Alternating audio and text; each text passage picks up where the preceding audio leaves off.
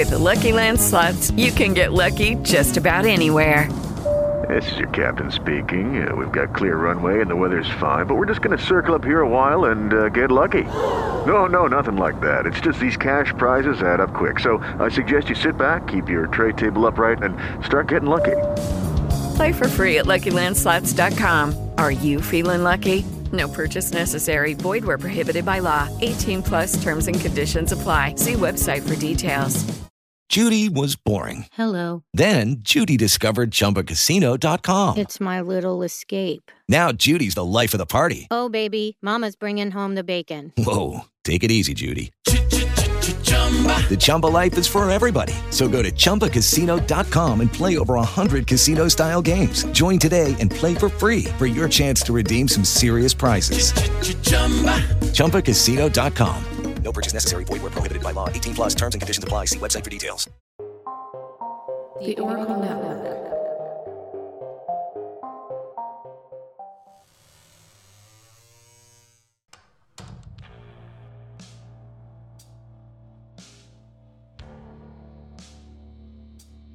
Well, hello there, friends. Welcome back. I'm your host, Melanie Peterson, and for today's case, I'm releasing a Patreon episode that I did last year all about Adolfo de Jesus Constanzo, who was a serial killer and cult leader in Mexico who went by the nickname the Godfather of Matamoros and the Witch Doctor. While living in Miami, Adolfo's mother would eventually marry a man who was involved in drug trafficking, as well as he had a pretty big interest in the occult, and this interest was passed on to Adolfo. So, when he moved to Mexico in 1983, he began working as a tarot card reader while meeting and convincing people to be his. He wanted people to follow him, to be with him. And within a couple of years, he was the leader of a full blown cult based in Matamoros near the US Mexico border and would also be heavily involved in the drug trade. By 1987, the cult was suspected of murdering people for human sacrifices, but it wouldn't be until after the murder of 21 year old Mark Kilroy that authorities would stumble across the cult. By accident, but it would eventually lead to Constanzo and several of his followers being trapped in an apartment with police closing in. Constanzo would end up ordering one of his followers to kill him so he wouldn't have to go to prison. Buckle up, my friends. This one is going to be a bumpy ride. This is Mask of Sanity.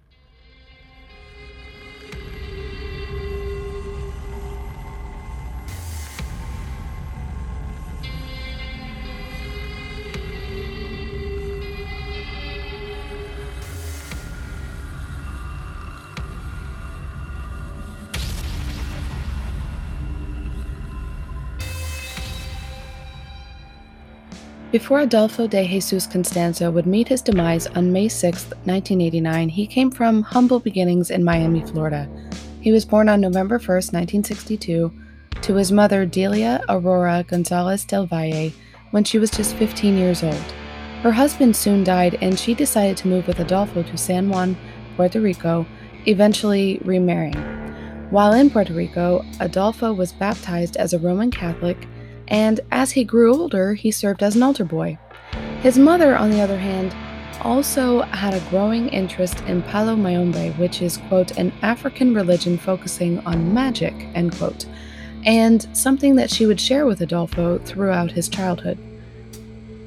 In 1972, Adolfo and his parents moved back to Miami, but his stepfather passed away the following year from cancer, he had left his wife and stepson some money, which did help them for a time, but Delia knew the money would not last forever, so she remarried not long after her husband's death. This new stepfather would be the one who had the most influence on Adolfo and his beliefs because he was, quote, involved in the local drug trade and the occult, end quote. Adolfo also realized around this time that he was bisexual and began sneaking into gay bars around Miami. The family struggled, and Adolfo would be introduced to petty crime fairly early on in his life. Both he and Delia were arrested several times for theft and vandalism. Around 1976, it's reported that Adolfo, quote, began displaying psychic powers, predicting future events with amazing accuracy, end quote. During his teenage years, He also began working with a Haitian Palo Mayombe priest who trained him in the skills that he would eventually need as a drug dealer and con artist in order to be successful. Basically, a career in profiting from evil. Every mother's dream, right? When he was 18, his mother, quote, believed that he had psychic abilities for supposedly predicting the attempted assassination of Ronald Reagan, end quote. But not everyone was wowed by his apparent abilities. Neighbors often complained about animal corpses being left on their doorsteps after they would have arguments with the family. Um, there would be other issues like that. There was also the arrests and the drug issues. Despite all of this, though, Adolfo still graduated high school, although it was at the bottom of his class, but he wasn't too into going to institutions to learn. He was more into learning his smarts on the streets. So, after he graduated high school, he did go to junior college for one semester, but he dropped out and began to experiment more with the occult and with crime. When he was 19, he was arrested two different times for shoplifting, including stealing a chainsaw. What on earth do you need to steal a chainsaw for, Adolfo? I have no idea. So, by the time he said bye bye to his formal education, Adolfo had a goal.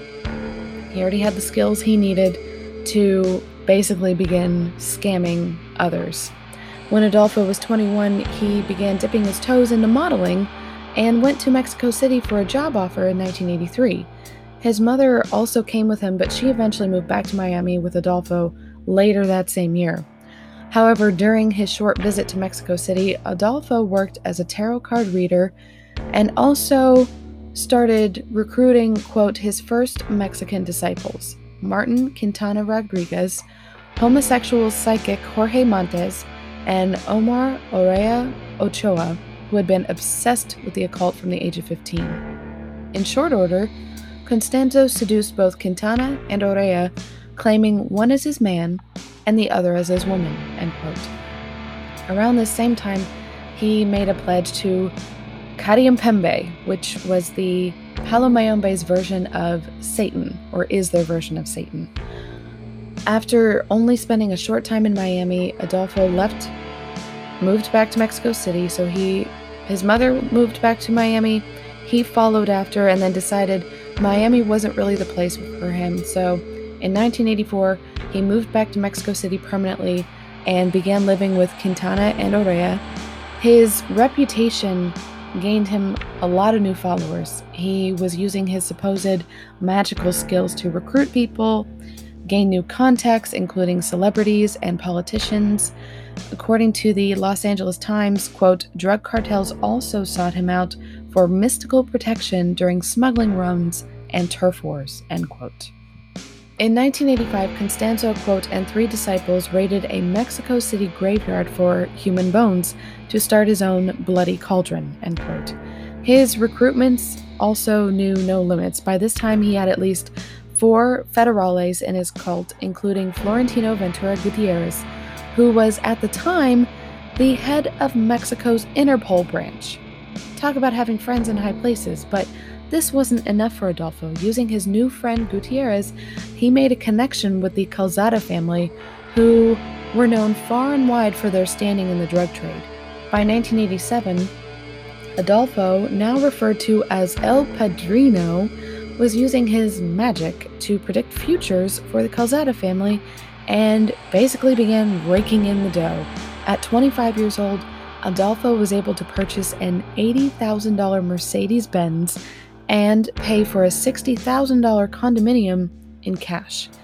He was viewed, quote, as a minor god in his own right, their living conduit to the spirit world, end quote.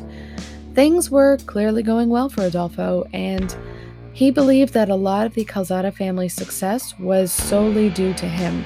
He performed costly occult ceremonies for them and many others, so in April 1987, he, quote, demanded full partnership with the Calzada family and was curtly refused, end quote.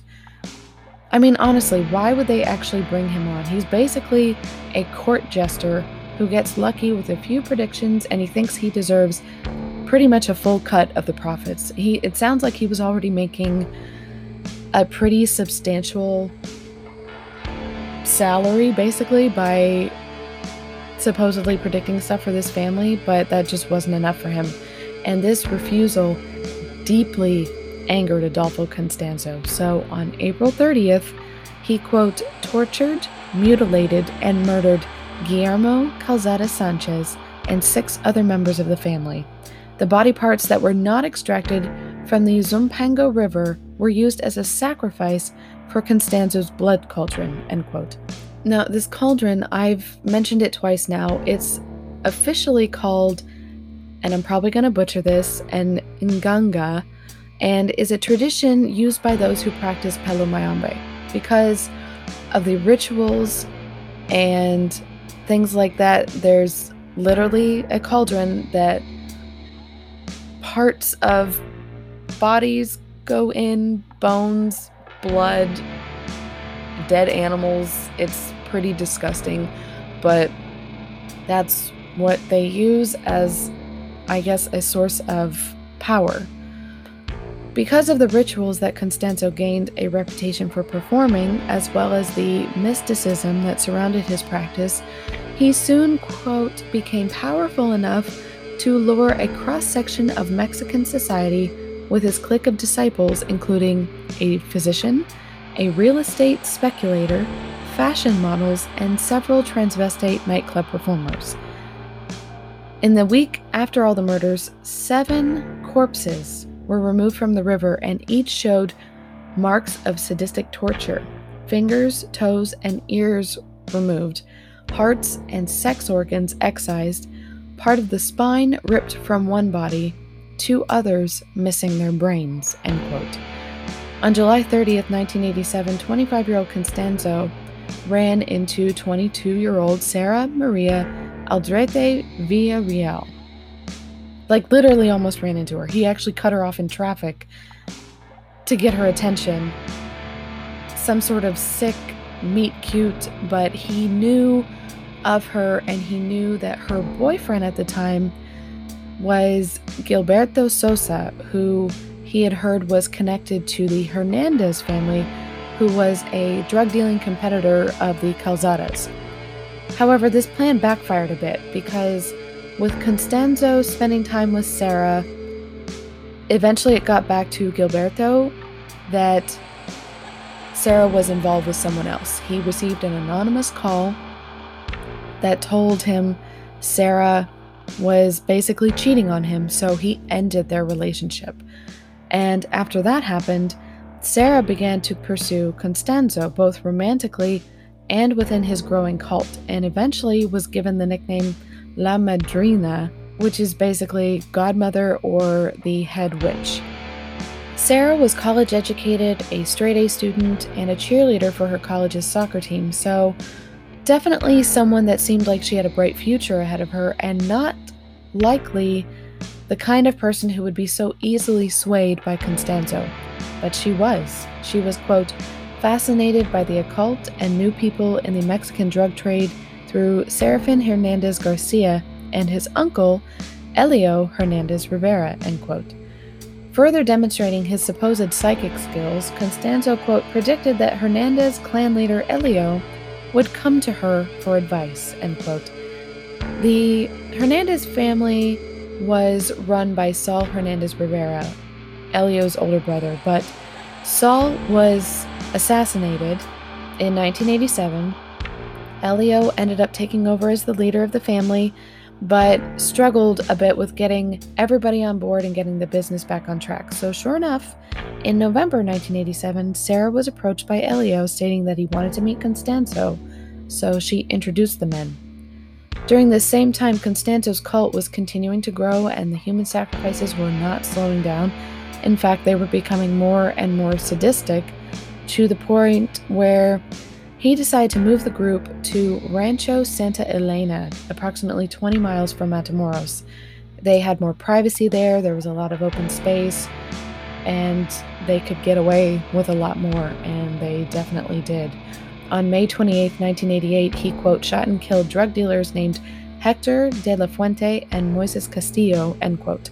Just two months later, on July 16th, he, quote, tortured, dismembered, and killed Raul Paz Esquivel, a transvestite and former lover of one of his cult members, end quote. Esquivel's remains were then dumped on a street corner as an ominous, yet anonymous, warning. Constanzo and his cult were out of control, basically. He used every reason he could find to murder people in the name of sacrifice for the Palo Mayombe religion. If someone broke one of the cult's laws, like Jorge Valente, who was caught using drugs when the cult forbade it, Constanzo would kill them and use the murder as a quote, lesson in obedience, end quote. He was using his cult as a justification for killing people that he felt had wronged him or disobeyed him. Basically, he is a narcissist to the umpteenth degree. When one of his cult members, Ovidio Hernandez, and his two year old son were kidnapped on August 10, 1988, he returned the favor and, quote, kidnapped and sacrificed a stranger at his Rancho Santa Elena while chanting prayers for his cult members' release, end quote. Supposedly, that same night, that he murdered this person, Ovidio and his son were released. Many of the people killed on his ranch were actually the opposition. They were rival drug dealers, they were anyone who threatened his success financially or his power. On February 14, 1989, 27 year old Constanzo ordered the torture and murder of Ezekiel Rodriguez Luna, Ruben Vela Garza, and Ernesto Ribas Diaz, who were all rival drug dealers. Less than 10 days later, Constanzo and his followers murdered yet another unidentified person who was meant to be a sacrifice by shooting them. But this person fought back in an effort to survive, but Constanzo killed him because he was struggling so much before they were able to complete the sacrificial rituals. So, two days after this, on February 25th, Constanzo, who was really starting to show signs of losing control, a bloodlust. He ordered Elio Hernandez, who was basically his execution priest, to bring him a male sacrifice to make up for the botched sacrifice two days earlier. Elio was so caught up in the whole act of doing good by Constanzo, pleasing him, that, quote, it was only after lopping off his hooded victim's head with a machete that he realized he had killed one of his own nephews. End quote. And except for that one, it really sounds like he's just plucking people off the street, at times killing indiscriminately for these human sacrifices because he really believed that they were going to protect his business. He was either sacrificing people or he was killing people that disobeyed him, but he was doing it through torturing them, ritual sacrifices. It's just, it, the whole thing is just stomach churning. On March 12, 1989, Constanzo kidnapped another stranger and sacrificed him because he thought this person's death would help protect his 800 kilos of marijuana that were in his possession and earmarked for a drug deal that was going to happen in the near future. But he was actually dissatisfied with how this person died because apparently this person didn't scream enough for Constanzo.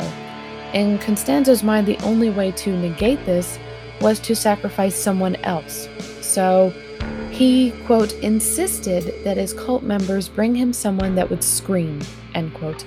The only other requirement that he had for this next victim was that he wanted it to be a white male because he believed, quote, this offering would grant even greater supernatural powers to himself and his followers. End quote. Two days later, Mark Kilroy, a 21 year old American tourist and pre med student who would later be revealed to have strong political and family connections, was kidnapped off the street in Matamoros during his spring break. Mark was from Santa Fe, Texas, and was the typical all American kind of guy tall, athletic, handsome, blonde hair, he and his friends were spending their spring break on South Padre Island but would travel to Mexico to party at night. Constanzo, quote, sought a good slash superior brain for one of his ritual spells, end quote, and Kilroy seemed like the perfect choice. he would end up being sacrificed by Constanzo, and his disappearance initiated the beginning of the end for Constanzo and his cult.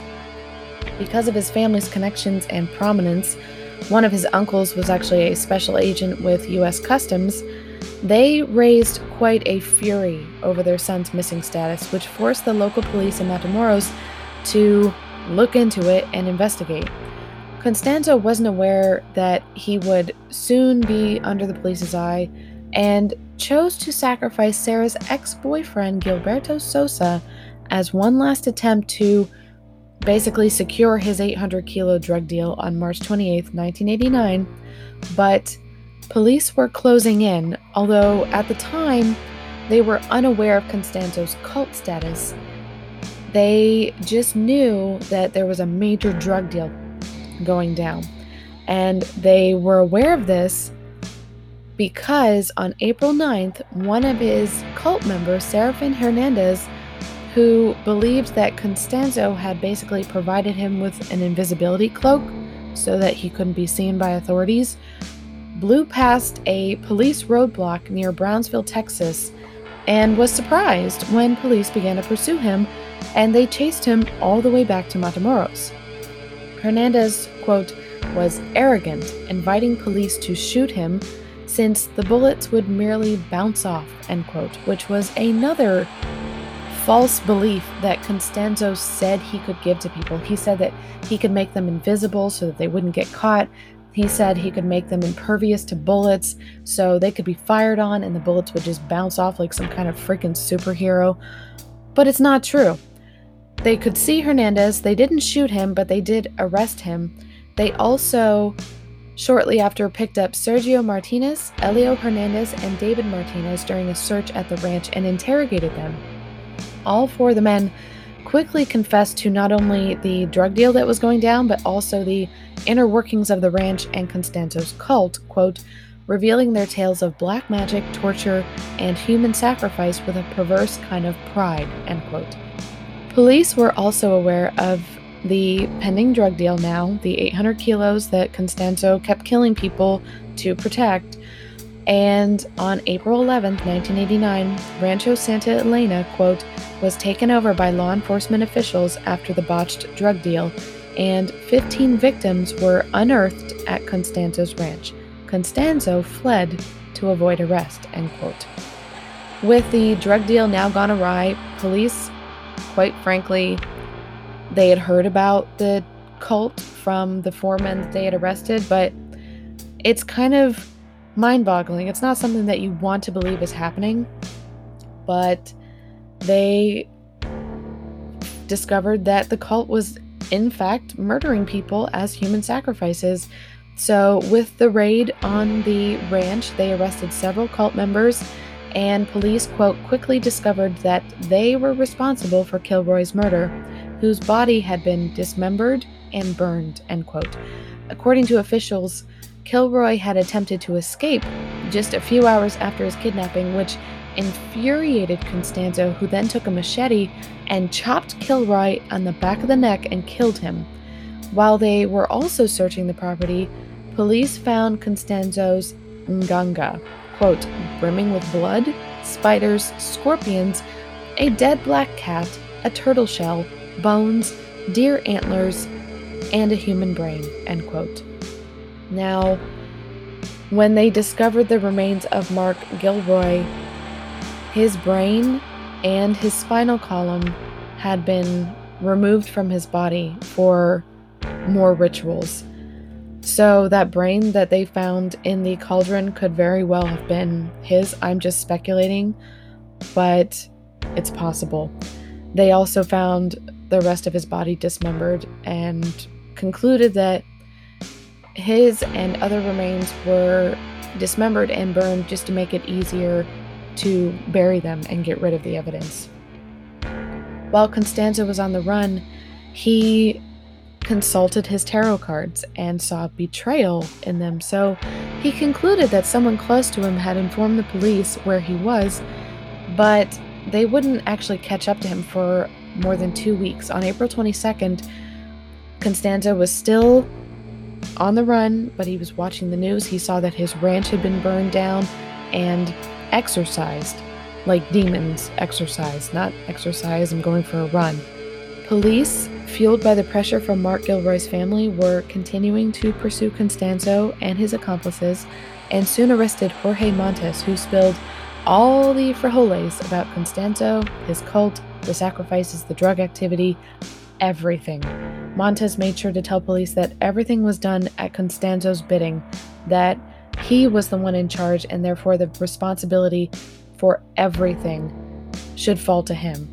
More and more cult members would be arrested over the next couple weeks, and on May 6th, the horrifying saga would be brought to a swift end when police discovered Constanzo's whereabouts in a rundown Mexico City apartment where he was hiding with a few of his followers, including Martin Quintana Rodriguez, who was one of his lovers, Alvaro de Leon, who was known as El Dubi, and Sarah Aldrete. Much like how the police discovered the murders on the ranch, finding Constanzo holed up in an apartment was mostly by chance, as they had been, quote, called to the apartment because of an unrelated dispute taking place there, end quote. So, talk about your seriously serious bad luck, but thank goodness because who knows how long Constanzo would have continued with his ritualistic murders if he and his cult hadn't been discovered. And honestly, if Constanzo would have just stayed quiet and not made his presence known, he might have escaped because they weren't at the apartment building for him. They had no idea he was there. But when he looked out the window and saw a police car on the street, he immediately assumed that they were there for him. So he began firing on the officers with machine gun. The police returned fire. They realized who they had surrounded. So, quote, Constanzo ordered that his cult member, El Dubi, shoot and kill him. After hesitation, El Dubi complied and killed Constanzo with a machine gun, end quote. By the time police reached Constanzo, he was already dead. That's. Couldn't there have been an easier. I mean, I don't have any sympathy for him, but a machine gun seems like a pretty brutal way to ask someone to kill you. Like, you see it coming, and it's a machine gun, so it's it's gonna fire rapidly. It just I, it's just a it's a weird request, but maybe that's the only way that they had. Maybe machine guns were the only thing they had. I don't know. But shortly after his death, Sarah was also arrested and quote sentenced to a total of 68 years in prison for her involvement in the cult and the murders end quote. So the two of the followers were arrested El Dubi and Sarah. Constanzo was murdered, and he also requested that uh, Martin go with him. He didn't want to be without him, so Martin and Constanzo were killed that day. And after his death, what he really had built up the cult, the ritual murders, the reality of everything actually became public. People actually realized how awful this man was. He relied heavily on manipulating the beliefs of vulnerable people and performing rituals at exorbitant prices. His journals showed that he had, quote, 31 regular customers, some paying up to $4,500 for a single ceremony. Adolfo established a menu for sacrificial beasts, with roosters going for $6 a head, goats for 30, boa constrictors at 450, adult zebras for $1100, and African lion cubs listed at $3100 each. True to the teachings of his Florida mentor, Constanzo went out of his way to charm wealthy drug dealers, helping them secure shipments and meetings on the basis of his predictions. For a price, he offered magic that would make dealers and their hitmen invisible to police bulletproof against their enemies. It was all nonsense, of course, but smugglers drawn from Mexican peasant stock with a background in brujeria were strongly inclined to believe. End quote.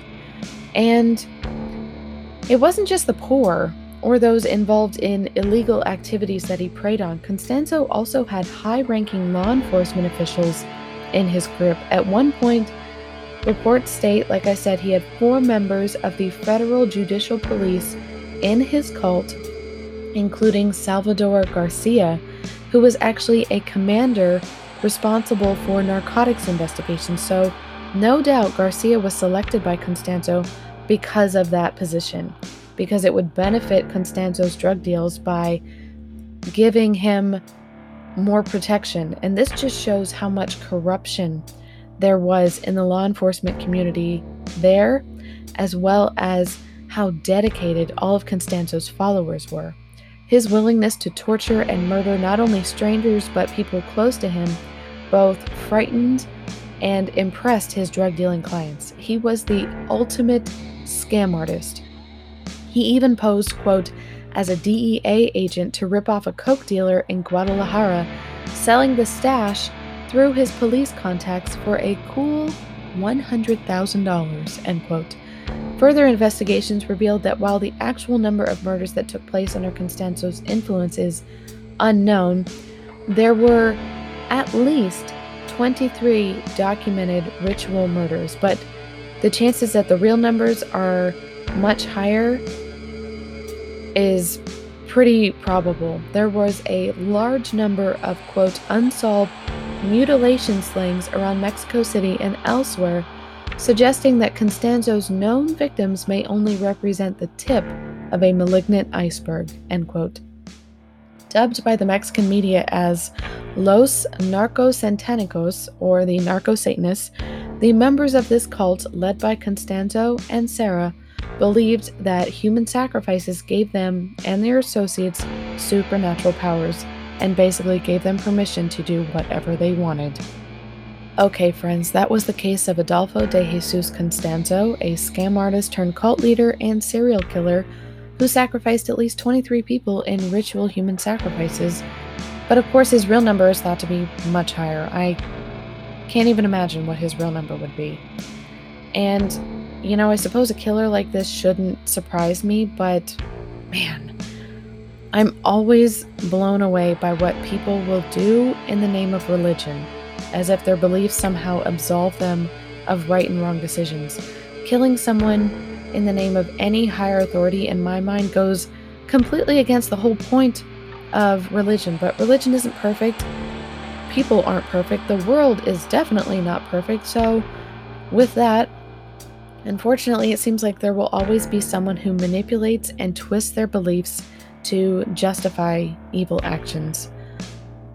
Alrighty, I've included all my resources in the episode notes, but I wanted to take a minute because I also included a link to the palomayombe.org website in case anyone's interested. And yes, it is a .org website, which I can remember in school remembering being told by my teachers that .org just meant that it was a little more um,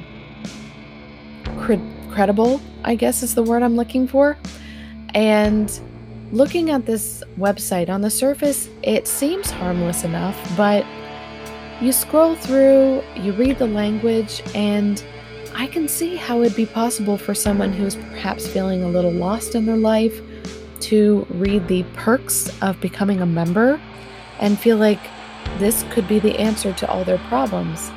The website uses phrases like nine reasons why you should get initiated and here's one of the the pros. This is they have a list of pros and cons. This one is a pro. It says, quote, you are able to remove, curse, and punish your enemies when they have mistreated you, end quote. So that's a pro. On the other hand, one of the cons is, quote, you need to be ready to sacrifice time, money, and energy, end quote. And when I read that one, it, it made me laugh. I mean, I love how they just slipped money in there right right in the middle like sure you know time i got that energy hopefully most days but money that's a tangible one right there. That's definitive. You only have so much money or so little, and I'm betting that they're going to want to get their hands on as much of that as they can. And honestly, I feel like that is a constant in a lot of religions, not just the ones like this that seem like they're a little off. This one sounds a little like Scientology in that regard, especially with the money. I used to work for a theater promotion company here in New York, and there's a huge Scientology building. I, I think it's a could possibly be a church, but it's like a headquarters also, and it's right in the middle of Times Square. And I remember spotting it for the first time and being completely shocked that something like this was in the middle of Times Square and nobody seemed to really notice it because it blends in. I mean, there are signs everywhere, there's billboards, but there's also this huge sign in front of the building that says Scientology. And I couldn't believe that I had never noticed it. But I would be out working, handing out flyers, and I would see their members out talking to people, handing out their flyers that offered a free personality test. And depending on what the results of the test were, they claimed to have some sort of plan of action for you. And I'm sure that that plan of action definitely involves some sort of monetary fee. And there were a few times I even saw them lead a couple people back towards their building, clearly preying on these people's vulnerability, preying on the fact that they want to make a positive change in their life. But the more I watched them, the more angry I got because they were clearly taking advantage of people. They were bringing people in under the guise of providing a personality test when really this religion, if you can even call it that, calling it a religion is a stretch. They want your money and they want you. And I fully believe that they brainwash people. So I would kind of position myself in between the Scientologist and the un- oncoming crowd. And I would tell people to avoid them. Don't talk to them, don't engage with them. Now, whether or not these people who were probably mostly tourists, whether or not they took a girl dressed up like a dancer from the Chicago musical seriously, I don't know. But I couldn't just stand by and let these people be scammed or worse. So I, I, had to say something. I don't know if I made any kind of difference. And I'm definitely not touting myself as some kind of savior because that that is not my deal. I just I don't like seeing people taken advantage of and I feel like Scientology and also potentially this Palo Mayombe religion do that. But it also said on the website that the people who are critical of the religion are non initiates who just frankly don't understand it or are scared of the black magic and the power that comes with it. And in that case, you're right. I don't understand it because I don't think it's real. And I have a hard time believing in something that just sounds so batshit crazy. So that's my my two cents. And I will get off my soapbox now. So let's continue on. All right. Um same old song and dance. Don't forget to follow Mask of Sanity on Twitter at Mask of. Mm, at Mask Sanity Pod and Instagram at Mask of Sanity Podcast. Follow the Oracle Network. Check out our website. Check out the shows. Check out my merch link if you're curious. That's also in my episode notes. You can get t shirts, mugs. I got some stickers. I have a tank top. I have a face mask. So I am that person who's rocking my own gear and supporting my own show, but you know, what the hell.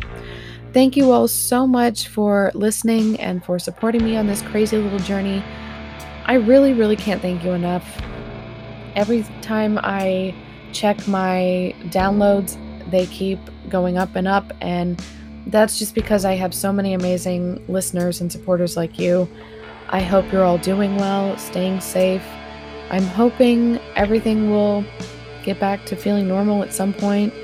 But until then, wash your hands. We'll always wash your hands. That's just gross. If you don't wash your hands after you touch something gross or after you use the bathroom, like what's the matter with you? Were you raised in a barn? What's going on here? Wash your hands, wear a mask, look out for one another. And please stick around after the episode for the promo trailer for the amazing true crime podcast Murderific. The host, Bernadette, is incredible, and she's actually one of the first shows I can remember binging nonstop not long after I started my show. And that's just because her episodes are so good. And there's a ton of them. She's been doing this show since 2018. She covers anything and everything. So please check her out, subscribe, leave her a five star rating and review. And thank you all so much for listening. Until next time, stay safe, friends.